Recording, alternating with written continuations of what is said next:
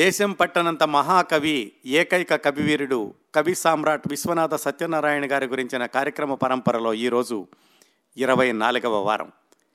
క్రిందటి వారం చెప్పినట్లుగానే ఈరోజు విశ్వనాథ సత్యనారాయణ గారితో ఇంటర్వ్యూ. మీరు ఆశ్చర్యపోవచ్చు, అదేమిటి విశ్వనాథ సత్యనారాయణ గారితో ఇంటర్వ్యూ ఎలా ఉంటుంది, ఆయన 1976లో మరణించారు అని చెప్పారు కదా అని. నిజమేనండి, తప్పు చెప్పడం లేదు నేను. ఈరోజు మనతో మాట్లాడబోయేది విశ్వనాథ సత్యనారాయణ గారు. అయితే ఈ విశ్వనాథ సత్యనారాయణ గారు గత 23 వారాలుగా మనం మాట్లాడుకుంటున్న కవి సామ్రాట్ విశ్వనాథ సత్యనారాయణ గారికి మనువడు. కవి సామ్రాట్ గారి చిన్నబ్బాయి పేరు విశ్వనాథ పాపన శాస్త్రి గారు. చాలా కార్యక్రమాల్లో ఈయన గురించి మనం మాట్లాడుకున్నాం. విశ్వనాథ పాపన శాస్త్రి గారి అబ్బాయి విశ్వనాథ సత్యనారాయణ గారు. ఈ విశ్వనాథ సత్యనారాయణ గారు తమ తాతగారి గురించిన జ్ఞాపకాలు, ఆయన సాహిత్యాన్ని భద్రపరచడానికి వారు తీసుకుంటున్న జాగ్రత్తలు, వివిధ కార్యక్రమాలు, ఇలాంటి విషయాలన్నీ మనతో ప్రత్యేకంగా పంచుకుంటున్నారు. విశ్వనాథ సత్యనారాయణ గారు నమస్కారం అండి. అయ్యా నమస్కారం కిరణ్ ప్రభ గారు. నేను ఇలాగా విశ్వనాథ సత్యనారాయణ గారు అని పిలుస్తుంటే నా మనసు పులకించిపోతుందండి. ఇంగ్లీష్లో గూస్ బంప్స్ అంటారు చూడండి, అలా అనిపిస్తుంది. ఎందుకంటే ఈ 20 వారాలు కూడా విశ్వనాథ సత్యనారాయణ గారు అని కార్యక్రమాల్లో చెప్పి ఇప్పుడు అదే పేరుతోటి సంబోధిస్తూ ఒక వ్యక్తితో మాట్లాడగలగడం నాకు చాలా అరుదైన అవకాశం, అదృష్టంగా భావిస్తున్నానండి. చాలా సంతోషం అండి. చెప్పండి విశ్వనాథ సత్యనారాయణ గారు, ముందుగా మీ గురించి చెప్పండి. అంటే మీ కుటుంబ పరిస్థితులు, అలాగే మీ సోదరులు, మీ నాన్నగారి సోదరులు, మీ తాతగారి దగ్గర నుంచి చెప్పండి. అయ్యా తాతగారి పేరు విశ్వనాథ సత్యనారాయణ గారు. వారు 3 అన్నదమ్ములు. మా తాతగారు సత్యనారాయణ గారు, మా చిన్న తాతగారు వెంకటేశ్వర్లు గారు, తర్వాత చిన్న తాతగారేమో శ్రీరామ రామమూర్తి గారు. విశ్వనాథ సత్యనారాయణ గారికి 2 మగ సంతానము, 3 ఆడ సంతానం. మా మొట్టమొదట ఆయనకి 2 భార్యలు. ఒక ఆవిడ కాలం చేసిన తర్వాత, మా పెద్దమామ గారు కాలం చేసిన తర్వాత మా నాయనమ్మ గారిని చేసుకోవటం జరిగింది. మా పెద్దమామ గారికి 3 సంతానం. విశ్వనాథ అచ్యుత్ దేవరాయలు గారు మా పెదనాన్నగారు. ఆయన సౌండ్ ఇంజనీరింగ్ చదివి తర్వాత ఆల్ ఇండియా రేడియోలో చీఫ్ ఇంజనీర్ గా చేసి డిప్యూటెడ్ పోస్ట్ తో ఆయన దూరదర్శన్ కేంద్రంలో కూడా చీఫ్ ఇంజనీర్ గా పనిచేసి తర్వాత చాలా కాలం ఆయన అమెరికాలోనే లాస్ యాంజలస్ లో నివసించారు. తర్వాత 2012లో ఆయన కాలం చేశారు మా పెదనాన్నగారు. తర్వాత మా మేనత్త గారు, ఆవిడ వివాహం అయింది. మేనత్త గారికి విశ్వనాథ వారి మేనల్లుడిని ఇచ్చి వివాహం చేశారు. వారికేమో సంతానం కలిగి కాలం చేయటం వల్ల ఆవిడ సంతానం లేకుండానే చివరికి మా నాన్నగారి దగ్గర అంటే విశ్వనాథ పాపన శాస్త్రి గారు మా నాన్నగారు. ఆవిడ పేరు వాహాదేవి గారు. అది తర్వాత చెప్తాను నేను, ఆవిడ ఎందుకు ఉండవలసి వచ్చిందో ఏమిటో. తర్వాత ఏమిటంటే ఆవిడ తర్వాత సత్యవతి గారు, ఆవిడ పాప అని కూడా అంటారు. చాలా మంది విశ్వనాథ వారి శిష్య బృందంలో ఆనాటి విశ్వనాథ వారితో మెలిగిన వాళ్ళందరికీ పాప అంటే తెలియని వాళ్ళు లేరు. సత్యవతి ఆవిడ పేరు. ఎందుకంటే ఆవిడ 3వ ఏటే మా పెద్దమామ గారు కాలం చేశారు కాబట్టి ఈయన చూడడానికి వచ్చిన వాళ్ళు, తాతగారిని సందర్శించడానికి వచ్చిన వాళ్ళు, ఆయన స్నేహితులు, శిష్యులు అందరూ పాపను ఎత్తుకుని తిరిగేవాళ్ళు. ఆవిడ మాకు మేనత్త నాన్నగారి వైపు నుంచి, మా అమ్మగారి వైపు నుంచి మా అమ్మమ్మ గారు. అంటే మా నాన్నగారు సత్యవతి తర్వాత ఆ 3 పెద్ద మామకి, తర్వాత మా మామగారికి ఏమో మా నాన్నగారు పావన శాస్త్రి గారు, మా మేనత్త దుర్గ, వీళ్ళిద్దరు. ఈ మా నాన్నగారు పావన శాస్త్రి గారికే ఆ చివరి కూతురు అంటే సత్యవతి గారు పెద్ద భార్య యొక్క కూతురిని ఇచ్చి వివాహం చేశారు తాతగారు. అందుకని ఒకవైపు నుంచి ఏమో మాకు మా నాన్నగారి వైపు నుంచి మేనత్త అవుతుంది, తర్వాత అమ్మగారి వైపు నుంచి అమ్మమ్మ గారు అవుతుంది. నాన్నగారు చెప్పండి. నేనండి ఇక మా నాన్నగారు పావన శాస్త్రి గారు.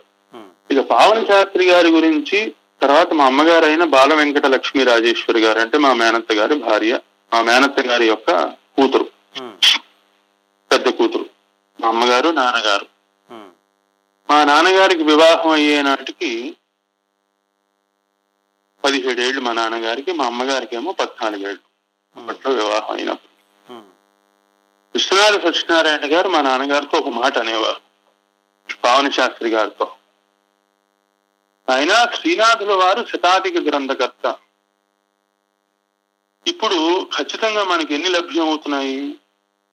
ఒక 8 లభ్యం అవుతున్నాయి. కాశీఖండం, భీమఖండం, శృంగారణ నక్షత్రం ఇచ్చారు. అట్లా నేను ఈ జాతి కోసం, ఈ సనాతన ధర్మ ప్రతిష్టాపన కోసం ఎంతో సాహితీ సేద్యం చేస్తున్నాను నాయన. అవునా, ఒక కవి బ్రతికున్నంత కాలం తన సాహిత్యాన్ని తను కాపాడుకుంటాడు. తను కాలం చేసిన తర్వాత 25-30 ఏళ్ల పాటు కనుక ఆ సాహిత్యాన్ని కనుక కాపాడగలిగితే జగత్తునందు అది చిరస్థాయిగా నిలిచిపోయే అవకాశాలు చాలా ఉన్నాయి. అందుకని నువ్వు ఇక వేరే వృత్తి వ్యాపకాలు ఏవి నిర్వర్తించకుండా కేవలం నా సాహిత్యాన్ని నమ్ముకునే మాత్రమే ఉండాలి అని ఒక మాట అంటాం. ఆ మాటనే ఆజ్ఞగా చిరత వహించి మా అమ్మగారు మా నాన్నగారు వేరే వృత్తి వ్యాపకాలు లేకుండా వారి జీవితము జీవనము కేవలం విశ్వనాథ వారి సాహిత్యంతోనే గడపడం జరిగిందండి మా అమ్మగారు నాన్నగారు. మా తాతగారి కాలం, విశ్వనాథ వారి కాలం చేసేటప్పటికి మా నాన్నగారికి 23 ఏళ్ళు. ఏవో అప్పటి ఆనాటి కాలంలో బ్యాంకు ఉద్యోగాలు విశ్వనాథ గారు తలుచుకుంటే ఆయన చెప్పిన మాటకి, రికమెండేషన్ కి, ఇంకోటికి మాట చెప్పడానికి ఈయన పరీక్షలు రాస్తే ఆ 76-77లో బోర్డులోని ఉద్యోగాలు లభ్యం అయ్యేవి. కానీ మా అమ్మగారు నాన్నగారు దీని మీదే ఉన్నారు. ఆయన యొక్క సాహిత్యాన్నే ప్రచారం చేస్తూ, ఆ సాహిత్యాన్ని ముద్రిస్తూ చేయటం జరిగింది. తాతగారు కాలం చేసే నాటికి ఖచ్చితంగా మా దగ్గర చాలా తక్కువ నవలలు మాత్రమే ఉన్నాయి. ఆయన 57 నవలలు. ఒకటి సంపూర్ణంగా లభ్యం కాని ఒక నవల, కుక్క గొడుగులోని ఒక నవల, ఆయన చివరి దశల్లో రాసిన నవల. ఆ నవల ఏమిటంటే, అప్పుడు ఆ తుఫాను వచ్చింది, గిరిసీమ తుఫాను. అప్పుడు జైశ్రీ అనే ఒక పత్రికలో అది ముద్రితం అవుతూ ఉండేది. కొన్ని లభ్యం ఉన్నాయి, కొన్ని ఏమో అలభ్యం అయినాయి. నవల మటుకు పూర్తిగా రాయటం అయినప్పటికీ సంపూర్తిగా మా దగ్గర లభ్యం లేదు. అందుకని మేము 57 నవలలని అంటూ ఉంటాం. 58 లుప్తం అయింది కాబట్టి సగం వరకు 57 అంటాం. దాంట్లో కొన్ని నవలలు మాత్రమే విశ్వనాథ్ గారివి లభ్యంగా, కొన్ని నవలలు మాత్రమే మా యందు అప్పుడు లభ్యంగా ఉండేవి తాతగారు. తర్వాత మా నాన్నగారు మా అమ్మగారు వారి యొక్క నవలలన్నింటినీ సేకరించి, తర్వాత కాపీ రైట్స్ కూడా మా తాతగారు ఏం చేసేవారంటే, రాసేసి ఒక నవల ఎవరో ఒకళ్ళు కాపీ రైట్ ఇచ్చేవారు. ఆ కాపీ రైట్స్ అన్ని ఒక కొలువుకు చేర్చేటప్పటికి 25-30 ఏళ్ళు పట్టిందండి. 25-25 ఏళ్ళు పట్టింది దాదాపుగా. తర్వాత వాటిని ముద్రించేటప్పటికి 30 ఏళ్ళు పట్టింది. కొన్నిసార్లు 30 ఏళ్ళు అంటే 76లో మా తాతగారు కాలం చేస్తే 2005కి వీరి యొక్క నవలా సాహిత్యం మొత్తం DTP అవ్వటం అనేది జరిగింది పూర్తిగా. 2006 నాటికి మా నాన్నగారు కాలం చేశారు. ఏప్రిల్ 1 ఉగాదికి పూర్తయింది అని అన్నారు. ఉగాది నాటికి పూర్తయింది. ఉగాది అయిన 2వ రోజు మా నాన్నగారు ఒక సాహితీ సభకి వెళ్ళి అక్కడ ఆయనకి అన్ఫార్చునేట్ గా హార్ట్ అటాక్ వచ్చింది, కాలం చేశారు. నాకు కొన్నిసార్లు తలుచుకుంటే అనిపిస్తుంది, మా తాతగారు ఇందాక చెప్పాను కదా, మా తాతగారు అన్నారు, నాయన ఒక కవి తదనంతరం 25-30 ఏళ్ళు దాన్ని కనుక లభ్యంలో ఉంచితే కనుక తర్వాత అదే నిలుస్తుంది అని అన్నారు. ఆయన ఋషి వాక్యం ఆయనది. ఆయనకి 25-30 ఏళ్ళు అనకంటే 50 ఏళ్ళు అని ఉంటే నాన్నగారు ఉండేవారు కదా అని అనిపిస్తుంది నాకు ఒకసారి తలుచుకున్నప్పుడు. ఎందుకు ఆయన నోటి నుంచి 25-30 ఏళ్ళు అని వచ్చింది? సరే, అది వేరే విషయం. అట్లా మాకు తాతగారి సాహిత్యం మేము పుట్టినప్పటి నుంచి నేను ఒకసారి ఒక వ్యాసం రాశా. అప్పటికి నాకు 6 నెలలు, అప్పటికి నేను 7 నెలల ఆకృతిని తల్లి గర్భంబున. తాతగారు పుట్టడం, నేను తాతగారు ఉండటం నేను పుట్టి చూడలేదండి. అప్పటికి నేను తల్లి గర్భంబున 7 ఏళ్ల ఆకృతిని, అంతే. అప్పటికి జీవుడు ప్రవేశించనో లేదో. నా అదృష్టం కొలది నేను పుట్టిన తర్వాత నాకు విశ్వనాథ సత్యనారాయణ అను నామధేయము చేసి తిరిగి, అది ఏ పూర్వజన్మ పుణ్య ఫలితమో నాకు తెలియదు కానీ నాకు విశ్వనాథ సత్యనారాయణ అను నామకరణము చేసింది. అట్లా ప్రతి ఇంట రామాయణ భారత భాగవత కథలు, పురాణ కథలు, ఇతిహాస కథలు పిల్లలకి అన్నం పెడుతూనో లేకపోతే బజారు తీసుకెళ్తూనో ఎత్తుకున్నప్పుడు అనేక కథలు తల్లిదండ్రులు కానీ తాతామామలు గాని తాతామమ్మలు గాని చెప్తూనే ఉంటారు పసిపిల్లలకి మన ఇంట భారతదేశంలో. అట్లా మాకు ఈ కథలతో పాటు విశ్వనాథ కథలు కూడా చాలా చిలువలు పరువులుగా మా నాన్నగారు అమ్మగారు చెప్తూ ఉండేవాడు.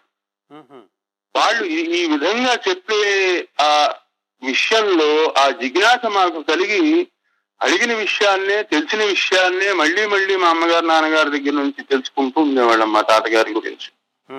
వాళ్ళు అంత చక్కగా చెప్పేవారు. అది మాకు మొట్టమొదటిసారి అంటే మాకు తెలియకుండానే విశ్వనాథ పైన మా రక్తనిష్టంగా నర నరాల్లో విశ్వనాథ పైన ఒక అభిమానం ఎట్లా కలిగిందో తెలియదు, మాకు అలా కలిగిపోయింది అంతే. ఎప్పటి నుంచి తాతగారు అంటే మీకు ఇష్టం, మీ తాతగారి పరిచయం అంటే ఆ జీవగతంగా ఎప్పుడు పరిచయం తెలియదు, చక్కగా ముద్రల్లే తాతగారు అంటే మా అందరికీ. మేము ఐదుగురు పిల్లలం, పావన శాస్త్రి రాజేశ్వరి గారికి మా అమ్మగారు నాన్నగారికి అందరికీ తాతగారి గురించి ఎప్పుడు చెప్తూనే ఉండేవాళ్ళు ఇంట్లో మా అమ్మగారు నాన్నగారు. ఏ సంఘటన ఏ చిన్న సంఘటన వచ్చినా సరే తాతగారి గురించి మా గురించి చెప్పటమే, ఇంకదే అదే వారి యొక్క జగత్తు వారి యొక్క ప్రపంచం. ఇందాకన్నా కదా వాళ్ళ జీవనము జీవితం అదే అని ఎప్పుడు చెప్తూ ఉండేవాళ్ళు. అది తర్వాత మేము పావన శాస్త్రి గారికి రాజేశ్వరి దంపతులకి మేము 5 సంతానం అండి. మా అక్కయ్య గీతామృత శ్రీవల్లి, అందరూ వివాహితులం. గీతామృత శ్రీవల్లి అని చెప్పి తాతగారే పేరు పెట్టారు. తను 74 పుట్టింది. తర్వాత నేను 76 డిసెంబర్ లో పుట్టాను. తాతగారు అక్టోబర్ 18 కాలం చేశారు కదా 76, నేను డిసెంబర్ లో జన్మించాను. నేను కంపెనీ సెక్రటరీని టర్న్డ్ అడ్వకేట్ అండి. విజయవాడలోను హైదరాబాద్ లోను నా ప్రాక్టీస్ లాయర్ గా. నా తర్వాత తమ్ముడు శక్తిధర శ్రీ బావకి, అతను కూడా అడ్వకేట్ హైకోర్టు ప్రాక్టీస్. తర్వాత చెల్లెలు సత్యశ్రీ దేవసేన, తాతగారు శ్రీవల్లి అని పేరు పెట్టారని చెప్పి అమ్మవారి పేరు మా నాన్నగారు, తర్వాత మా చెల్లాయికి దేవసేన అని పెట్టారు, వల్లి దేవసేనలను. తర్వాత తమ్ముడు మనోహర శ్రీపాణిని, తను చార్టెడ్ అకౌంటెంట్ అండి, ప్రాక్టీసింగ్ చార్టెడ్ అకౌంటెంట్. మేము మా వృత్తులు చేసుకున్నట్టుతో పాటు తాతగారి సాహిత్యం సర్వ సాహిత్యాన్ని కూడా మా అమ్మగారు అమ్మగారు కూడా 2012 కాలం చేశారు. మేము వారి సాహిత్యాన్ని కూడా, ఇది వృత్తి మావన్నీ వృత్తి, ఇదేమో ప్రవృత్తి, మా జీవిత ఆశయం, ఇది కొనసాగిస్తూనే మా అమ్మగారు నాన్నగారు ఆజ్ఞని మేము తిరసావహిస్తూ ఇది కూడా చేసుకుంటూ వెళ్తున్నాం. బాగుందండి. తాతగారి మొత్తం 118 పుస్తకాలండి వారి రచనలు. నవలా సాహిత్యం 57 నవలలు, మొత్తం 58 అని ఇందాకన్నా 57 ముద్రితంగా లభ్యంగా ఉన్నాయి ఇప్పుడు.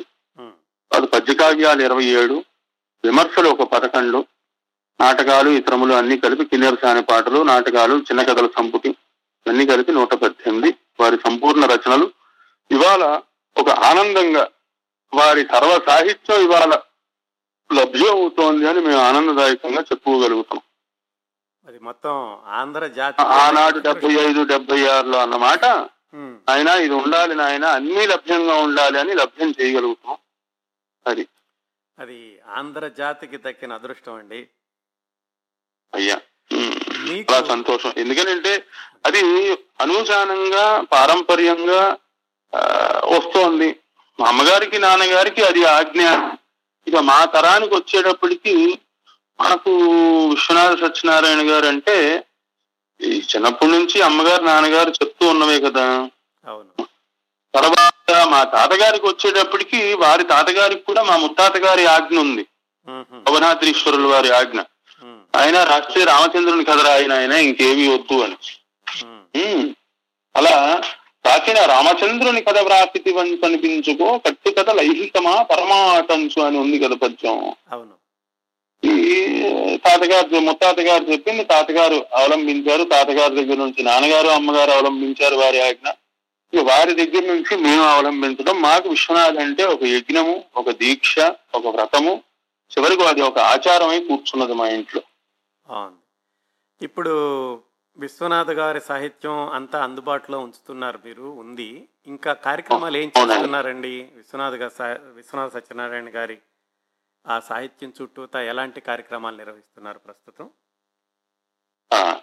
ఇప్పుడు తాతగారి సాహిత్యం ఒక లభ్యంగా ఉంది కాబట్టి మూల పాఠాలన్నీ లభ్యంగా ఉన్నాయి.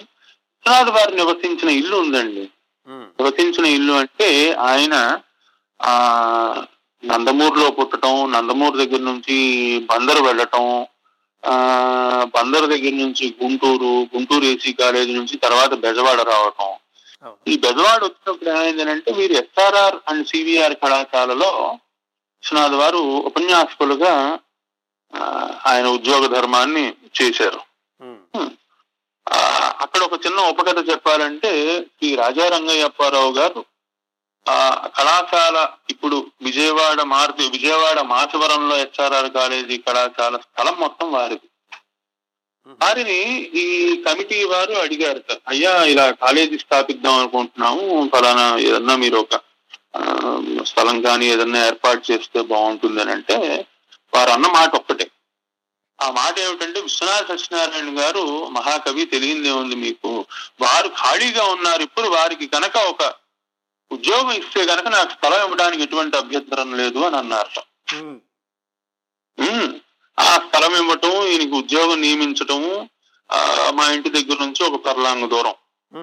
ఉద్యోగం వచ్చిన తర్వాత విశ్వనాథ్ వారు ఇక్కడే ఏలూరు రోడ్డులో ఎస్ఆర్ఆర్ కాలేజీకి సమీపంగా ఒక స్థలం కొనటం 1943లో, తర్వాత 55లో ఇక్కడ ఇల్లు నిర్మించటం. ఆ ఇంట్లోనే మా బాల్యం అంతా నడుస్తుంది మా పిల్లలందరిది. తర్వాత హైదరాబాద్ లో చదువుకోవటం, ఉద్యోగరీత్యా సెటిల్ అవ్వటం, తర్వాత మళ్ళీ ఇప్పుడు విజయవాడలోనే మళ్ళీ మేము ఉండటం, విజయవాడ హైదరాబాదు. ఈ ఇల్లు 55లో తాతగారు నిర్మిస్తే ఇది ఇప్పుడు దాదాపు 60 ఏళ్ళు అయింది కట్టి. ఈ ఇంటిని ఇటీవల ఏంటంటే 2013లో పూర్తి స్థాయిలో మా సొంత సంపాదనతో నిల్వ చేసిన దాంతోనే మళ్ళీ రెనోవేషన్ చేయించి దీన్ని నిలబెట్టడం జరిగింది. అంటే ఆ స్ట్రక్చరల్ శాంక్టిటీ ఎక్కడా పోకుండా తాతగారు ఉన్నప్పుడు ఎలా ఉందో కొంచెం బలపరిచి దాన్ని ఎవరైనా తాతగారు అభిమానులు, శిష్యులు వాళ్ళు వస్తే కనుక వాళ్ళు సందర్శనంగా కూడా రావటం జరుగుతోంది. అదొకటి నిలబెట్టగలిగాము. తర్వాత సర్వసాహిత్యం లభ్యంగా ఉంది. సర్వసాహిత్యం లభ్యంగా ఉంది అని అంటున్నా కానీ సర్వసాహిత్యం లభ్యం చేయటం అంటే అదొక పెద్ద ఒక యజ్ఞం చేసినట్టే, ఒక అశ్వమేధ యాగము, ఒక పెద్ద యజ్ఞం చేసినట్టే. దాదాపుగా 20,000 పేజీల పుస్తకాలండి మొత్తం చూసుకుంటే 20,000 పేజీల వరకు ఉన్నాయి. అది పరిస్థితి. అది ఇదంతా ఉంది. ఇప్పుడు ఇటీవల తర్వాత మేము ఏం చేస్తున్నామంటే, ఈ మధ్య నేను మా కజిన్ ఒకతను, అతని పేరు ప్రణవ్ కుమార్ వశిష్ట, నేనేమో విశ్వనాథ సత్యనారాయణ జూనియరు లేకపోతే పౌత్రో లేకపోతే మనవడో, ఇద్దరం కలిపి తాతగారి నవలలన్నింటినీ ఆంగ్లీకరించాలి, ట్రాన్స్లేషన్ చేయాలి అని ఒక సంకల్పంతో సమ్రాట్ ట్రాన్స్ సిరీస్ అని మొదలుపెట్టి తాతగారి 57 నవలల్లో మొట్టమొదటిగా పరీక్ష అనే ఒక నవలను స్వీకరించి, ఆ పరీక్ష అనే నవలని ట్రయల్ ఆఫ్ టెంటర్ నెక్స్ అనే ఒక నామధేయంతో ఇంగ్లీష్ లోకి ట్రాన్స్లేట్ చేయటం చేశాం. మొన్న తాతగారి 121వ జయంతిన సెప్టెంబర్ 10వ తారీఖున దాన్ని బెజవాడలో ఆవిష్కరణ చేశాం. తర్వాత kinigai.com అవి ఉన్నాయి కదా, వాటిల్లో కూడా ప్రస్తుతం అది లభ్యం. అంటే ఇది చేయడానికి కారణం ఏమిటి అని అంటే, తెలుగు రాని వారికి విశ్వనాథ వారిని అందించాలి అని ఒక సంకల్పంతో మొదలు పెట్టడం జరిగింది. చాలా మంచి ప్రయత్నం అండి. అదొక ప్రయత్నం. తర్వాత ఏమో ఇక విశ్వనాథ వారి నవలల్ని కూడా ఒక ఆడియో బుక్స్ అల్లే కూడా చేద్దాం అనే ఒక సంకల్పం కూడా, ఆ ప్రయత్నం కూడా ప్యారలల్ గా నడుస్తోంది. తర్వాత రామాయణ కల్పవృక్షం మొత్తం 13,000 పద్యాలతో ఉన్నది రామాయణ కల్పవృక్షము. దానికే కదా జ్ఞానపీఠ అవార్డు వచ్చింది. తర్వాత ఈయన జీవుని వేదన కూడా, తాతగారిది తండ్రి ఆజ్ఞ, జీవుని వేదన, దానికి ఆ మూలపాఠం అంతా ఇటీవల 2013లో మొత్తం అచ్చుతప్పులు లేకుండా చక్కగా మళ్ళీ దాన్ని ముద్రించడం జరిగింది. దానికి ఇప్పుడు వ్యాఖ్యానం కూడా చేయిస్తున్నామండి. రామాయణానికి వ్యాఖ్యానం కూడా మొదలైంది. రేపు ఉగాది నాటికో శ్రీరామనవమి నాటికో, 2017 ఉగాది శ్రీరామనవమి నాటికి బాలకాండాన్ని విడుదల చేద్దామని సంకల్పం. తర్వాత తాతగారి అనుగ్రహము, ఆ సరస్వతీదేవి యొక్క దయ, అది ప్రయత్నం అయితే మొదలు పెట్టాము, కొనసాగుతోంది. ఒక 5గురు పండితుల్ని ఎంపిక చేసి 5గురు పండితులకి ఒక్కొక్క కాండంలో 5 ఖండాలు ఉంటాయి. ఈ బాలకాండంలో 5 ఖండాలు 5గురు పండితులకు ఇచ్చి ప్రారంభించడం జరిగింది. త్వరలోనే జాతికి అందించబోతున్నాం. అద్భుతం అండి, అద్భుతం. ఇంకొక ప్రశ్న సత్యనారాయణ గారు, ఇప్పుడు నేను గత మీకు కూడా పంపించాను కదా, గత 20 వారాలుగా ఈ విశ్వనాథ సత్యనారాయణ గారి గురించి చేస్తున్నటువంటి కార్యక్రమ పరంపరలో నాకు అనిపించింది ఏమిటంటే, ఈ విశ్వనాథ సత్యనారాయణ గారి సాహిత్యం అతి సామాన్య పాఠకులకు కూడా అర్థం అవుతుంది, అర్థం కావాలి, చదవాలి అని నాకు అనిపించింది. అదే నేను 10 చెబుతూ వచ్చాను ఆ కార్యక్రమాల్లో. ఈ విశ్వనాథ సత్యనారాయణ గారి సాహిత్యం అంటే ఇది కేవలం పండితులకు మాత్రమే పరిమితమైంది కాదు, అందరూ చదవచ్చు, అందరూ చదవాల్సిన అవసరం కూడా ఉంది అని. ఆ దిశలో మీరు అంటే ఈ సామాన్య పాఠకులు అంటే నాకు తెలుసు ఇప్పుడు ఆంధ్రదేశంలో పుస్తకాలు చదవడమే తగ్గిపోయిందని అందరూ అంటున్నారు, కానీ సరైన రీతిలో తీసుకెళ్తే చదివేవాళ్ళు ఉన్నారు. అలాగే కళాశాల విద్యార్థులు, విద్యార్థినుల కోసం ఇలా మామూలు పాఠకులకి దగ్గరకు చేయడానికి మీరేమైనా చేస్తున్నారా, ఆలోచిస్తున్నారా? అంటే అదే ప్రణాళికలు అంటే కొంచెం మనం జాగ్రత్తగా నిశ్చితంగా ఆలోచించి చేస్తేనండి. ఉదాహరణకి 1000 పడగలు ఉందండి. 1000 పడగలు ఒక నవలా కావ్యం.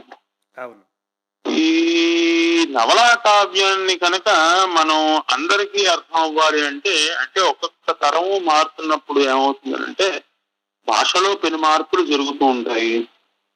అంటే భాషలో పెను మార్పులు అంటే వాడుకలో పెను మార్పులు వస్తూనే ఉంటాయి ఎప్పటికప్పుడు. అసలు భాష అనేది ఒకటే ఉంటుంది, గ్రాంధిక భాష. ఈ గ్రాంధిక భాషను మనం కనుక పరిశీలించి దాని వరకు మనం వెళ్ళటమా, మనకి దాన్ని మన వరకు దాన్ని తీసుకురావటం అనేది సమాలోచన చెయ్యాలి. సమాలోచన చేస్తే మరి మన వరకు దాన్ని తీసుకొస్తే ఎంతవరకు తీసుకురావాలనేది కూడా క్లేశమే. ఇప్పుడు నాకు గగనము అనే మాట పుస్తకంలో ఉంది. గగనము అనే మాట అందరికీ తెలియకపోవచ్చు, నాకు తెలుసు, మీకు తెలుసు, ఒకరికి తెలుసు. గగనం అనే మాటకి తీసుకుని ఆకాశం అని చేయొచ్చు. ఆకాశం అన్న పాదం కూడా తెలియని వాడు ఉంటాడు, వాడికి కై అని పెట్టాలి మనం. ఓ ఎంతకి తింపాలి దాన్ని అనేది ఒక పెద్ద ప్రశ్న అవుతుంది నేటి తరానికి అందించాలి అని అంటే. ఆనాటి తరం మటుకు చక్కగా చదవటం జరిగింది కదా, వారు రాయటం. అంటే మనలో లోపమా, మనం పెరగాల, దాని వరకు మనం చేరాలా అనే ఒక ప్రయత్నం చెయ్యాలి. ఆ ప్రయత్నంలోనే మేము ఆలోచించి ఇప్పుడు 1000 పడగలే ఉందనుకోండి. సుబ్బన్నపేట 1000 పడగల పాము విప్పారుకొని వచ్చి కాటందుకున్నది కలలోన రాజును. సుబ్బన్నపేట వీధులలో ఒక యువతి ఇట్లు పాడుచు గంతులు వేయుచు మొగముననున్న పెద్ద కుంకుమ బొట్టు చెమటకు కారిపోవుచుండగా చేతనున్న వేపమండ మాటిమాటికి నూగులాడించుతు జుట్టు విరియబోచుకొని పయ్యద తొలగుట కూడా ఎరుగని తన్మయత్వముతో కొంతసేపు పరిగెత్తుచు కొంతసేపు తొందరగా తిరుగుచు నుండెను.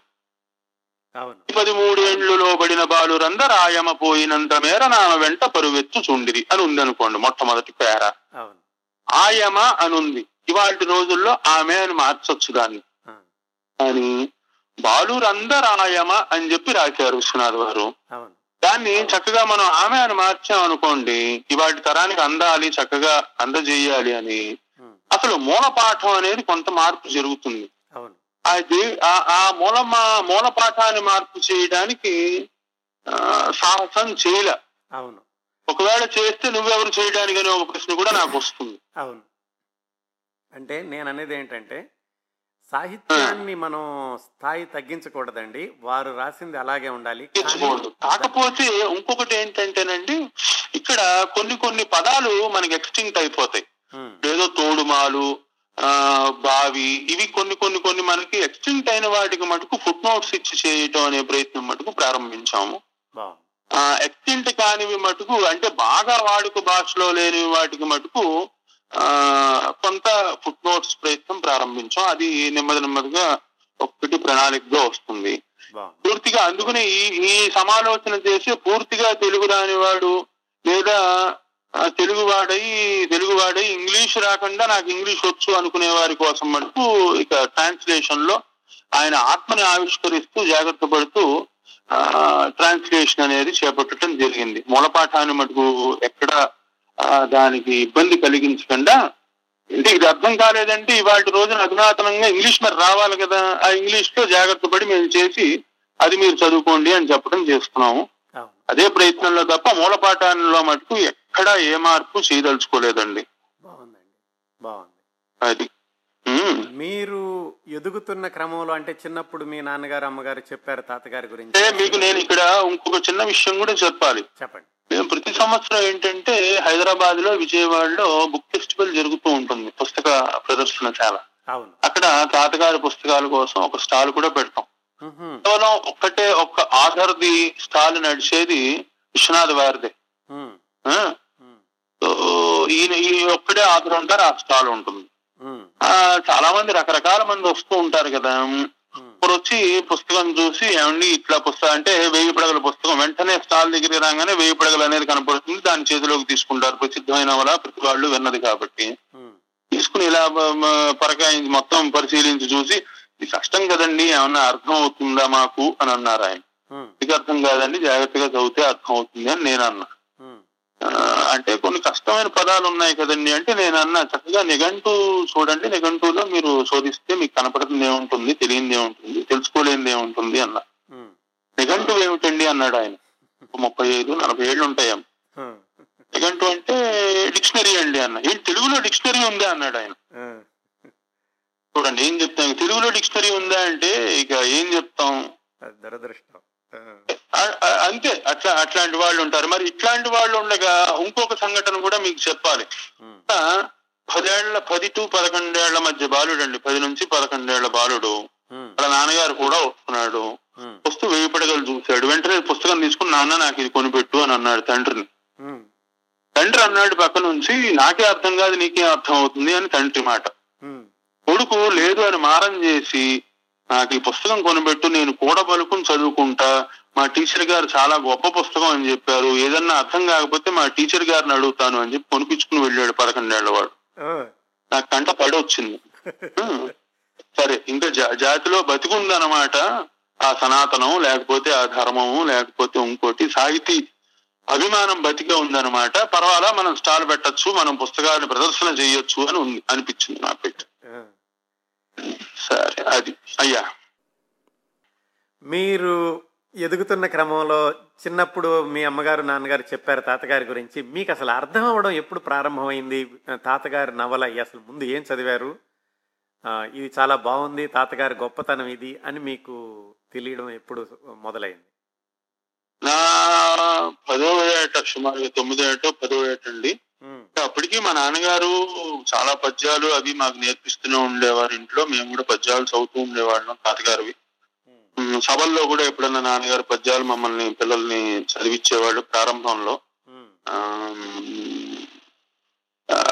9వ ఏటో 10వ ఏటో ఏదో పుస్తకం తీసి, ఏ పుస్తకం తీసి చదువుతున్నానో నాకైతే జ్ఞప్తి లేదు, కానీ తాతగారు మొట్టమొదట ఒక పుస్తకం తీసి చదువుతుంటే నాన్నగారు, తాతగారు పుస్తకం చదువుతుంటే నాన్నగారు ముందర ఇది చదువు అని హాహా హూహు ఇచ్చారండి నాకు.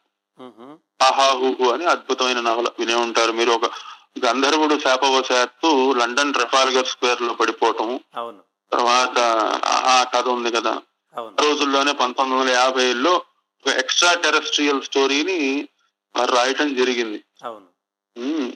మరి ఈయన పాత కవి అనడానికి కూడా వీల్లేదు మరి, ఎందుకంటే 50లో ఆయన అసలు యుఎఫ్ఓలు, ఈ ఎక్స్ట్రా టెరెస్ట్రియల్, ఈటీ కాన్సెప్ట్ అనేది 1950 నాటికి నవల రాసిన వారు. చాంద్రసుడు పురాతన మనిషి అని అనడానికి ఎక్కడ ఉంది స్కోపు? మరి అది రాశారు. ఆ నవలకి నాకు చాలా ఆకట్టుకున్నది ఆ నవల. తర్వాత పరంపరగా ఒక్కొక్క నవల చదివి ఉంటే ఇప్పటికి ఒక్క నవల ఎన్నిసార్లు చదివాను నాకే తెలియదు. కానీ అర్థం అవ్వాల్సిన అర్థం ఎప్పటికప్పుడు ప్రతి నవల కొత్త విషయాలు అర్థం అవుతూనే ఉంటాయి. దాంట్లో ఎన్నో విషయాలను అర్థం చేసుకుంటూ ఉంటాము. అది మిమ్మల్ని నేనే కాక మా అన్నదమ్ములు కూడా చదువుతూ ఉంటారు, అప్ప చెల్లెళ్ళు. మధ్యలో మేము ఈ ఇటీవల వాట్సాప్ గ్రూప్ లో, మా ఫ్యామిలీ గ్రూప్ లో తాతయ్య గారిది కూడా నేను ఏదైనా చదివితే మా తమ్ముళ్ళకి, అప్ప చెల్లెళ్ళకి పెట్టడం, వాళ్ళు షేర్ చేసుకోవటం. ఫ్యామిలీ మెంబర్స్ గ్రూప్ ఉండటం కాకుండా తాతయ్య లిటరేచర్ అని చెప్పి మే 5గురం ఉండి కూడా షేర్ చేసుకోవటం అనేది కూడా జరుగుతూనే ఉంటుంది. బాగుందండి. మిమ్మల్ని ఇప్పుడు బయట అందరూ కూడా విశ్వనాథ సత్యనారాయణ గారు అని నేను పిలిచినట్టుగా మిమ్మల్ని పిలుస్తుంటే మీకేమనిపిస్తుందండి? కరెక్ట్ గా చెప్పాలంటే ఒళ్ళు దగ్గర పెట్టుకుని ఉండాలి అనిపిస్తుంది నాకైతే. ఎందుకనంటే మా నాన్నగారు ఒక మాట అనేవారండి, నాయనా తాతగారి పేరు మనం నిలబెట్టకపోయినా పర్వాలేదు కానీ చెడగొట్టకుండా ఉంటే చాలు అని. అది నాకు ఎప్పుడూ నా మనస్సులో ఉంటుంది.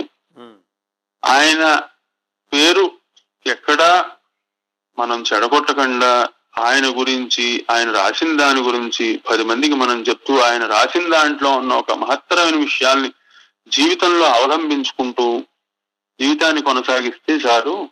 ఏదో అదృష్టవశాత్తు ఒక పూర్వజన్మ ఫలితం కొలది, పూర్వజన్మ సుకృతం కొలది ఆ పేరు వచ్చింది, ఇంట పడ్డాం, ఇంత సాహిత్యానికి వారసులు అయ్యాము, దాన్ని నిలబెడితే ఒక పితృరుణం తీసుకున్నట్టు అనే ఒక భావంతోనే నా జీవనయానం, మా తమ్ముళ్ళ యొక్క జీవనయానం చేయటం అండి.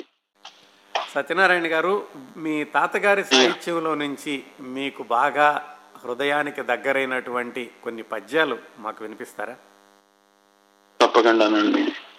తాతగారి పద్యాలలో విశ్వనాథ వారు అనంటే నా మనస్సుకి, అనేక మంది సాహితీ అభిమానులకి, విశ్వనాథ మార్గానుయాయులకి విశ్వనాథ వారు ఒక సరస్వతి అవతారం అండి.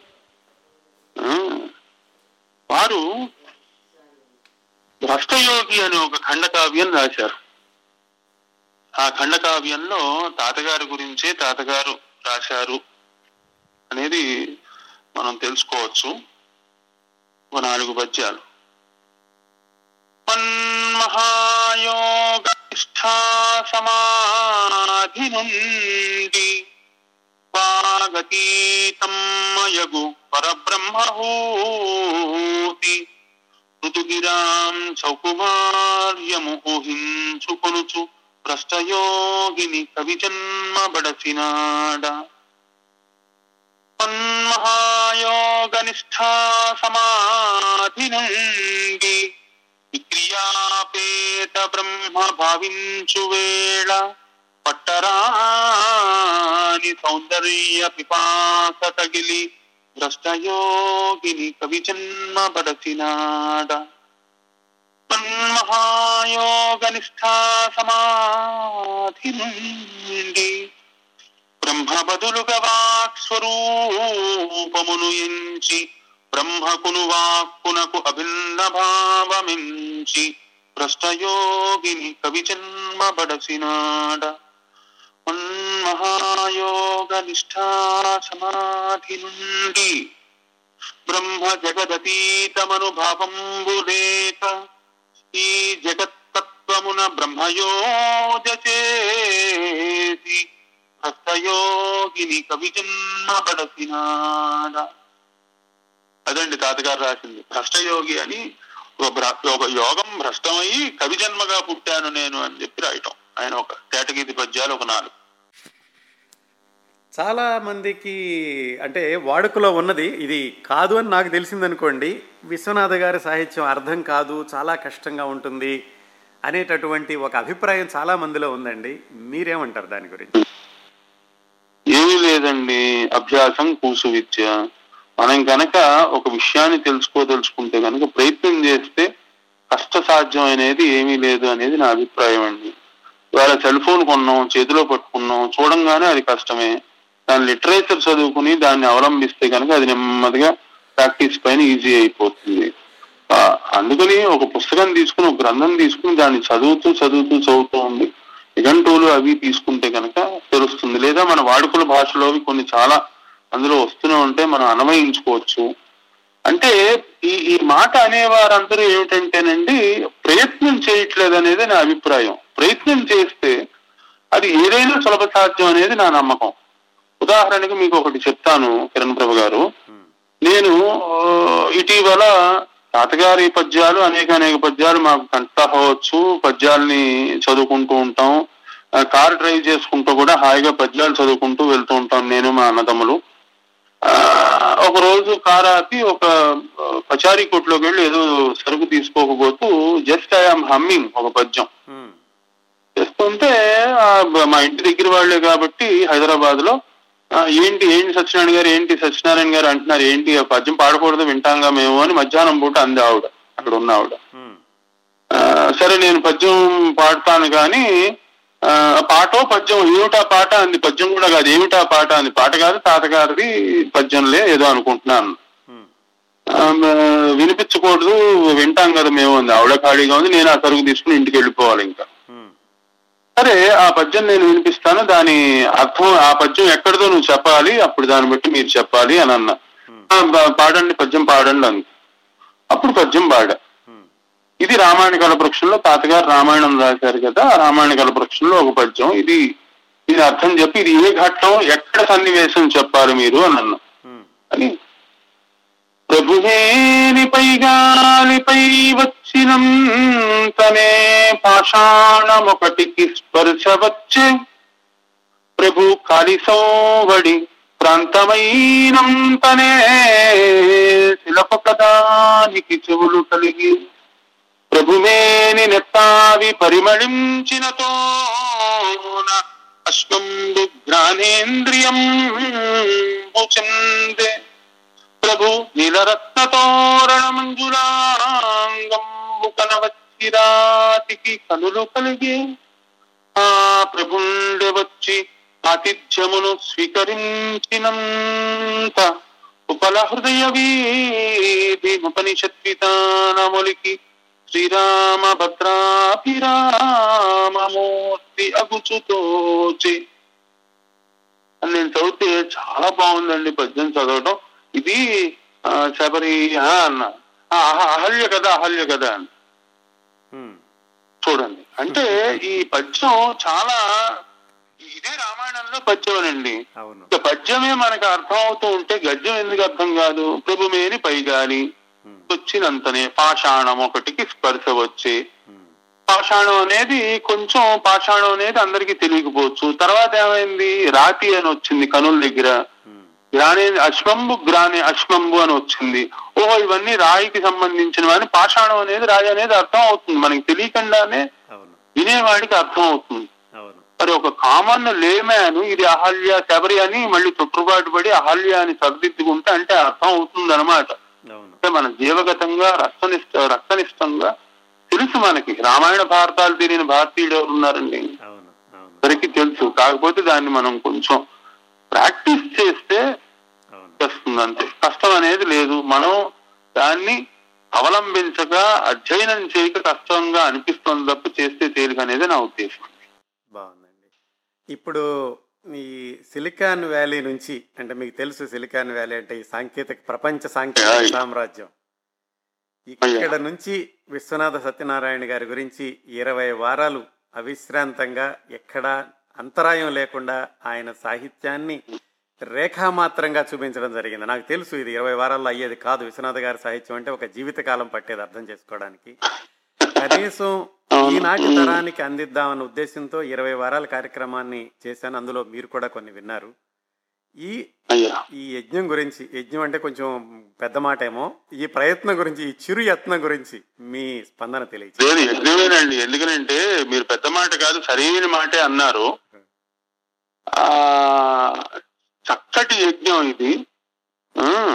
20 వారాలు విశ్వనాథ వారి గురించి ప్రచారం చేస్తూ, అందులో ఆయన యొక్క మ్యాగ్నమ్ ఆపస్ 1000 పడగల్ని తీసుకుని, నవల గద్యంలో 1000 పడగల్ని తీసుకుని చక్కగా, మీరు కొన్ని వినుంటారు అన్నారు. నేను ఇప్పటి వరకు అన్ని మీరు పంపించినవన్నీ అన్ని ఎపిసోడ్లు విన్నాను.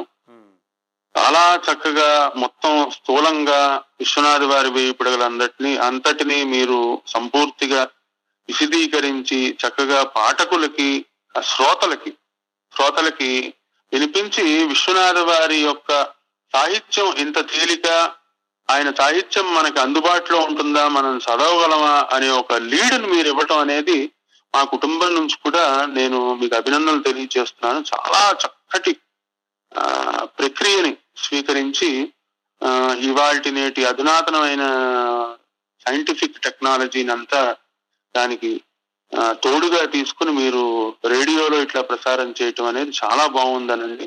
ఇట్లా కార్యక్రమాలు అనేకం మీరు చేయాలి. విశ్వనాథ వారి గురించి కూడా మిగతా కూడా వీలైనంత వరకు, సాధ్యమైనంత వరకు చేయాలని చెప్పి ఆశిస్తూ, దానికి పూర్తిగా మా నుంచి ఎటువంటి సహాయాలు కావాలన్నా సరే మేము కూడా మీకు అందుబాటులో ఉండగలమని మనవి చేస్తున్నానండి. ఇప్పుడు విశ్వనాథ వారి సాహిత్యం ఆంధ్రదేశంలో ఎక్కడెక్కడ లభ్యమవుతోంది? అన్ని పుస్తక కేంద్రాల్లోనూ ఉందండి. అంటే ముఖ్యంగా Sri Viswanatha publications private limited అనే ఒక, అంటే మొన్నటి వరకు పబ్లికేషన్స్ ఉండేది, ఇటీవల Sri Viswanatha publications private limited గా పేరు మార్చామండి మేము. మాది విజయవాడలో తాతగారు నివసించిన ఇల్లు, మా విజయవాడ మార్తీనగర్ మొదటి వీధిలో మా ఆఫీస్ ఉంది, అదే ఈ పబ్లికేషన్స్ కి. తర్వాత హైదరాబాద్ లో కూడా లభ్యం అవుతోంది. తర్వాత ముఖ్యమైన పుస్తకాల షాపుల్లో అన్నింటిలో కూడా లభ్యం అవుతుంది. అంటే తెలుగు పుస్తకాలు లభ్యమైన వాటి ప్రతి చోట దొరుకుతుంది.